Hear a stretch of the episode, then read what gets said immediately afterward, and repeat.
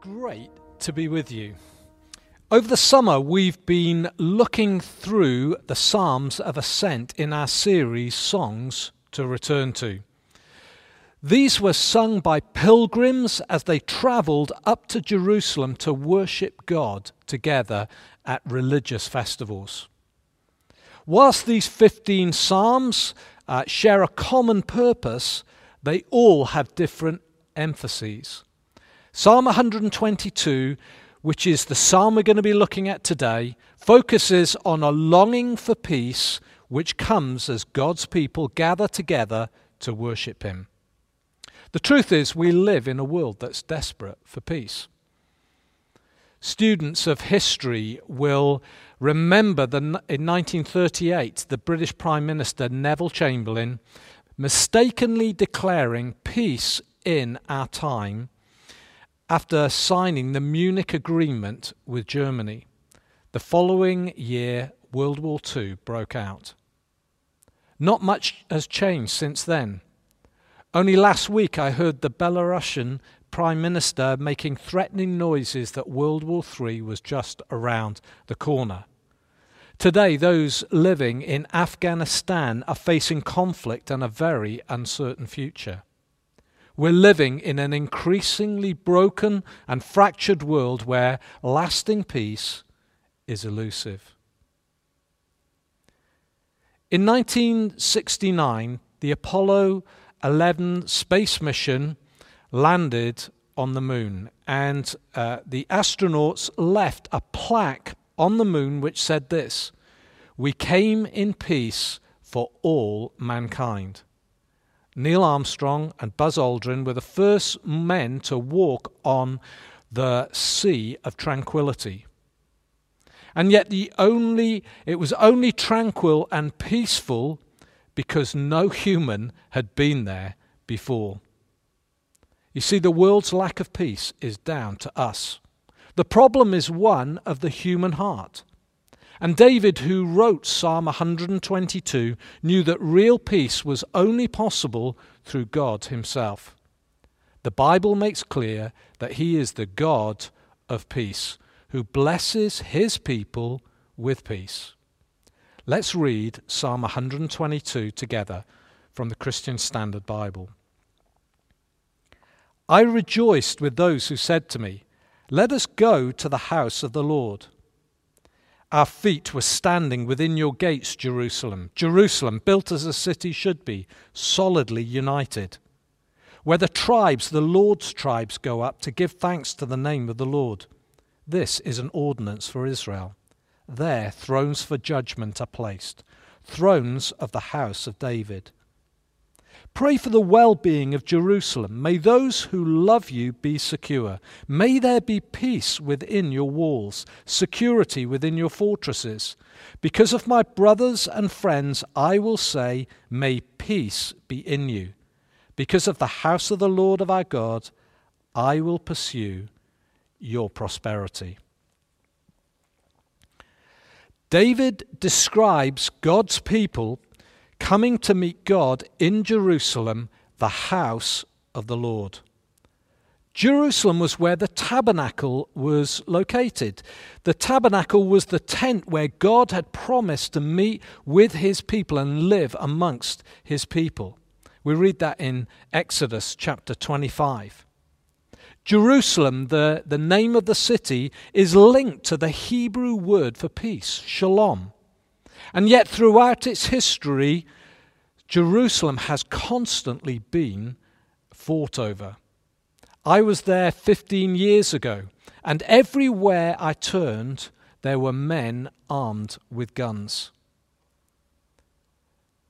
Although Jerusalem may never have been a place of peace, the psalmist wants us to understand how God's people can experience the peace of God and know Him as the God of peace.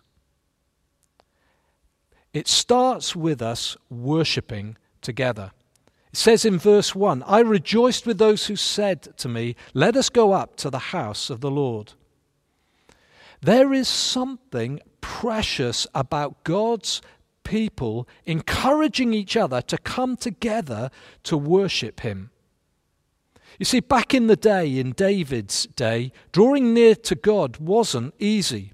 It was time consuming, it was costly. There was every reason to stay at home.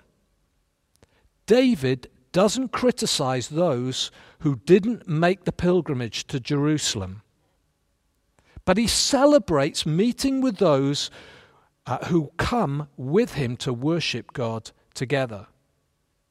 We can appreciate the challenge of this. It was Derek Kidner in his commentary on the Psalms. He said, What Jerusalem was to the Israelite, the church is to the Christian. You see, the church isn't a building, but it's a gathering of God's people. And over the last year, God has been reminding us that as we meet in twos or threes to worship Him, that there He is in the midst of us. And even though some of us are struggling with anxiety that have been, uh, has been caused by COVID, God wants us, wants to encourage us, to encourage one another to come together to worship Him again. It's exactly what the writer to the Hebrews says in Hebrews chapter 10, verses 24 and 25. And let us watch out for one another, to provoke love and good works, not neglecting to gather together, as some are in the habit of doing, but encouraging one another, and all the more as you see the day approaching. We need to encourage one another to gather together again, but it always starts with a decision. This psalm reminds us that we need to encourage each other to come back to worship as one people, Hope Church. It promises that as we do this, there will be a release of joy as we are in the room together. Our passion for God is stirred as we encourage each other to worship. I don't know about you, but when I have someone saying to me, Hey, are you going to come to this meeting when we're going to gather together as the church? We're going to worship together. There's something about that that is winsome and stirs me and provokes me to think, actually, I was, wasn't sure whether I was going to, but yeah, now I'm going to be there. There's a sense of excitement as we stir one another up to meet with God. Phil Moore, a Newfrontiers church leader, says this David gets excited that he's within eyesight of the tabernacle. So we should not be any less excited about the church today. We must long for fellowship with others in our local church, sharing our lives very closely with them and seeing this as a matter of divine mandate rather than of personal preference over the next few weeks, as we start to wind down Hope Online as we're currently running it, we're going to uh, encourage one another and provoke one another to come back together to corporate worship just as we used to do. If we do this, we're going to find that there's strength in our togetherness. It says in verses 2 to 5 Our feet were standing within your gates, Jerusalem, solidly united, where the tribes, the Lord's tribes, go up to give thanks to the name of the Lord. Is David implying here that our personal worship of God isn't as meaningful? Is he saying that corporate worship is more meaningful? No, he's not saying that at all. The point is this we can only truly worship God if we've actually personally encountered His love for ourselves. And we experience His love through uh, an encounter with Jesus Christ and all that He did for us on the cross, when He gave Himself for us, when He died in our place, that we might know God as a Father. Listen to what Paul says.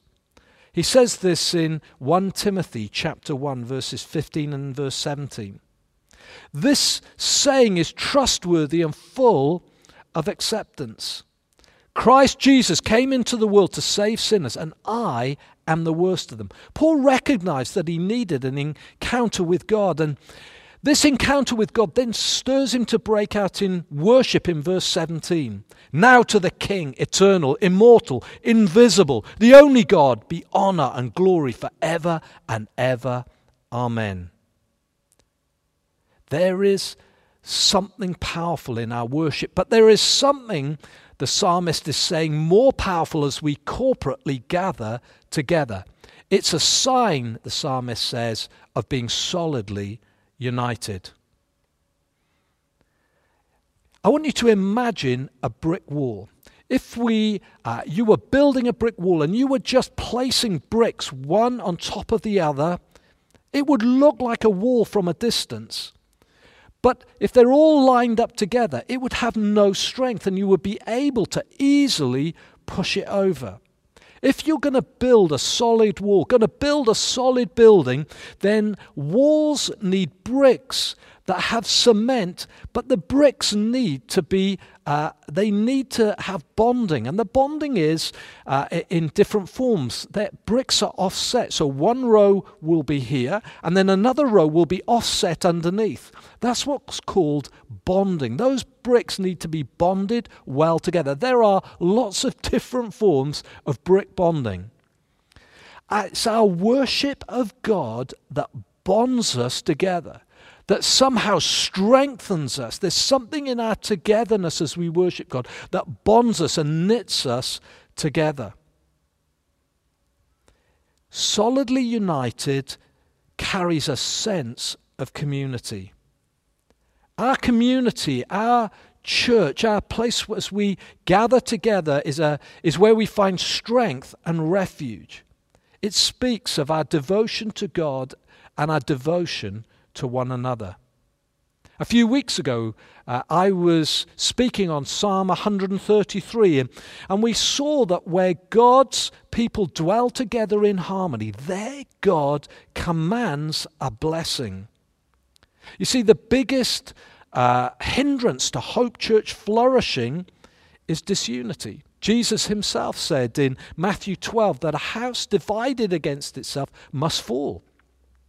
It's why backbiting, moaning, complaining, and criticism are so damaging.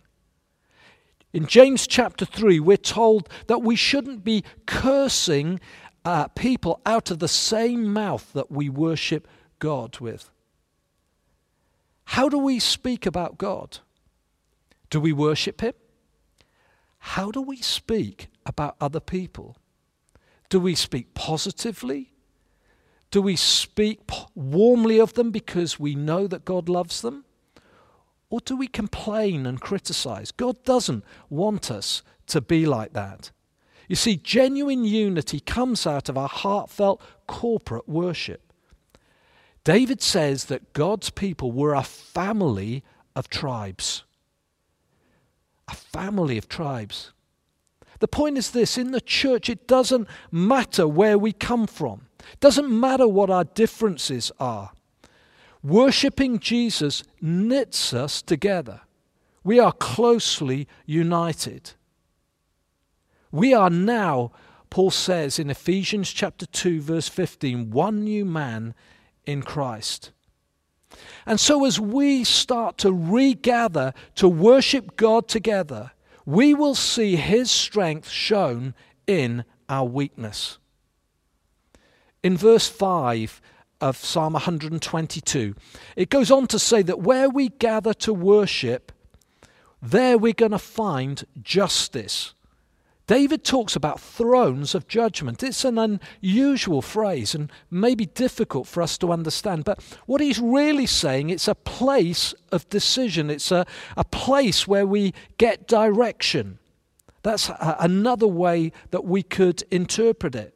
So, as we draw near to worship God together, as we come uh, to Him corporately, God speaks to us. He gives us direction. He shows us the way we should go. He speaks to us about the way she, we should live. And He does that as we listen to God's Word together, which we find in His Word, the Bible. God speaks to us through the Bible. And as He does, He reveals to us uh, how we should treat one another, how we should speak, how we should act. When we gather together, it's where we receive direction from God through His Holy Spirit. 11 years ago, preaching here on this platform, we heard God speak to us. And as a result of that, as a church, we started our soup service on a Thursday night. Now, for the last 11 years, that soup service has been caring and showing the love of God to people on the streets of Winchester, people who are uh, less fortunate than, than ourselves. And that work has blessed many people. It has demonstrated the love of God. That started as a result of us hearing God speak to us as a church together. And a number of people have faithfully served in that area over the years. Many people have heard God speak to them as we've corporately worshipped, worshipped together, as we've listened to God's word unpacked together, and as we've prayed together. God speaks to us in our worship. There is strength in our togetherness. And out of our corporate worship, we will be those who pray for peace. In verses 6 to 9, it says this Pray for the well being of Jerusalem. May those who love you be secure. May there be peace within your walls. It was H.G. Wells, the, uh, the writer, who once said, The time has come for me to reorganize my life. I cannot adjust my life to secure any fruitful peace. Here I am at 64, still seeking peace it is a hopeless dream. You know, we all long for peace in our world. We long for it in our communities. We long for it so that tragedies like the one that we heard about recently in Plymouth, that the things like that don't happen. We long for it in our families. We long for it in our own hearts that so often battle with turmoil. We've just uh, heard the phrase that God commands a blessing when we stand together in unity. What is that blessing? That blessing is the peace of God that comes and fills our hearts. You see, God's peace is more than the absence of conflict. In the Bible, the word peace, the word, the Hebrew word shalom, means far more than that. It, it means a completeness. It means soundness. It means well being. And so when the Bible talks about peace, it isn't just talking about us not rowing together, but there's something about the peace of God that brings a harmony, a completeness amongst us brings a strength amongst us. And in this psalm, the words that the writer David uses for well being and prosperity, they are a play on the word for peace. Peace runs right through this psalm. The Bible makes it clear that God is peace. Peace comes from the God of peace and he promises peace to all who are in Christ Jesus. You know, over the years, it's been my privilege to spend time with people who are going through all sorts of difficulties. It's been my privilege uh, to pray with them. Annie and I have often had the privilege of doing that. And we have watched many, many followers of Jesus who have experienced peace and the well being of God in the most difficult of circumstances. I remember a moment where Annie and I were in a house where there, a household where uh, there was some potential bad news. And as we drew near to God and worshiped God together, and as we prayed, the peace of God came and filled the hearts of those there. Only a few weeks ago, I was with, uh, Annie and I were with a couple who were facing a potential bad news. And yet the peace of God was clearly all over them and overwhelming them. That is something that we need more and more of in these days. How do we achieve that? How do we receive that peace? Well, first and foremost, it's about us finding peace with God. That's what it says in Romans chapter 5, verse, verse 1. That we have peace with God through our Lord Jesus Christ. Peace with God only comes through Jesus. There is no other way. Jesus came to bring us peace with God. We were far from God. We were, the Bible says, enemies of God. And then God sent his son Jesus to bring peace, to deal with the issue of our sin, our rebellion, our living independently of God. And on the cross, Jesus took our punishment so that God could forgive us and that we might receive peace.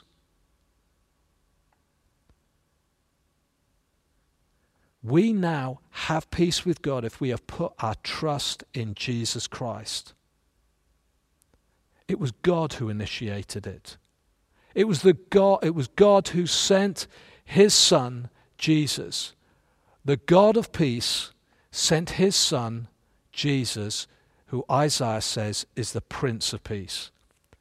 That can be our experience today. You can know God as your Father. You can know the peace of God guarding your heart and mind if you put your trust in Jesus Christ. This psalm encourages us to pray for peace, peace amongst God's people, amongst us.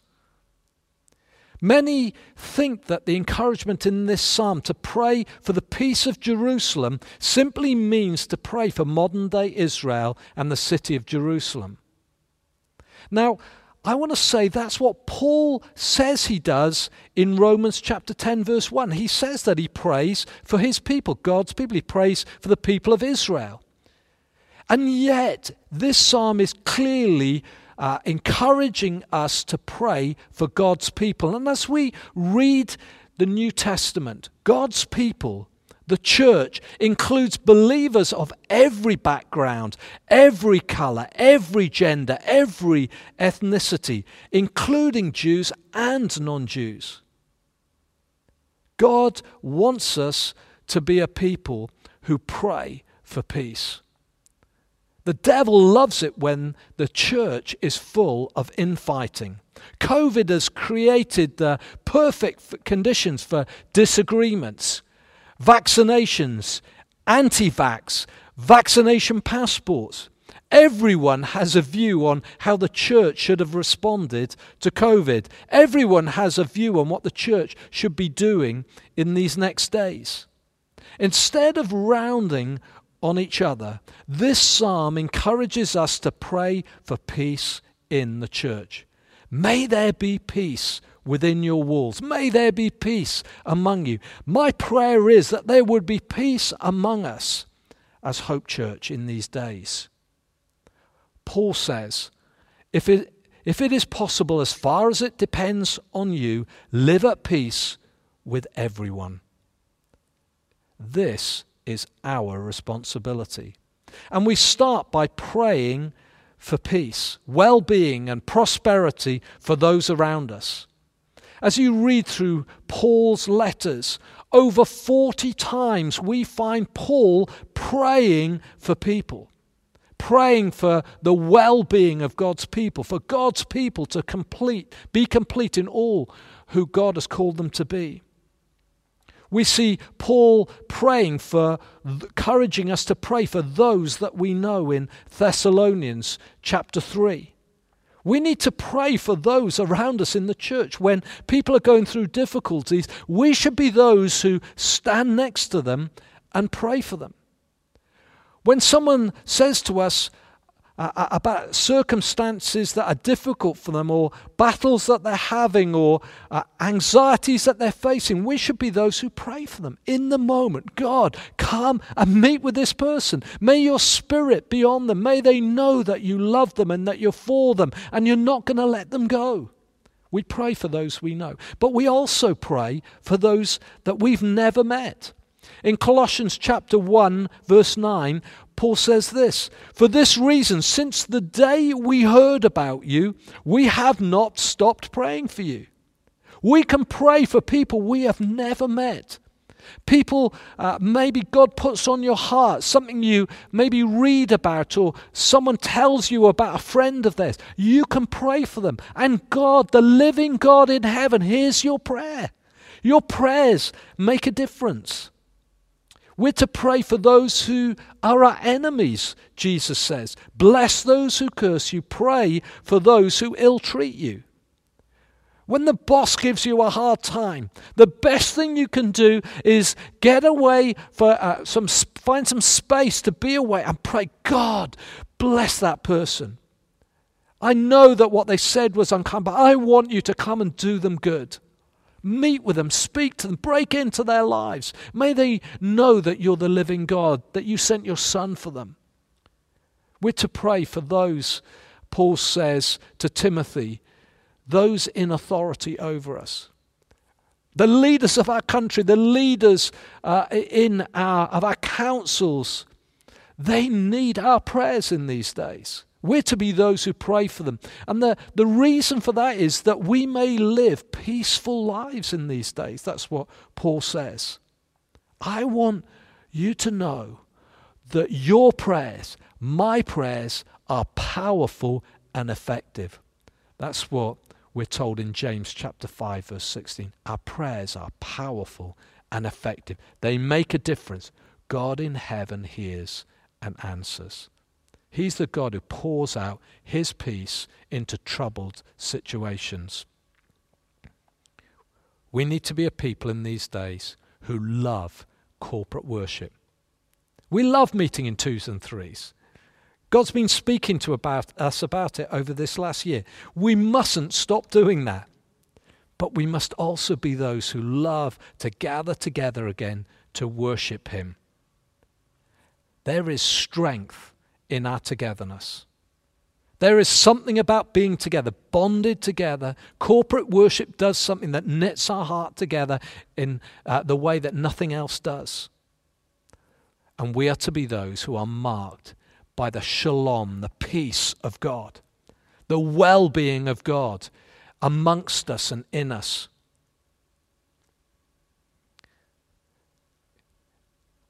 In the 19th century, the, some Bible college students went to hear C.H. Spurgeon preach. He was a great preacher. And as they got there, they were there a bit early and they were greeted by a man at the door. And this person said, Well, there's a little bit of time before the meeting starts. Uh, I'd like to show you around. Would you like to see around? Would you like to see the heating plant of this church?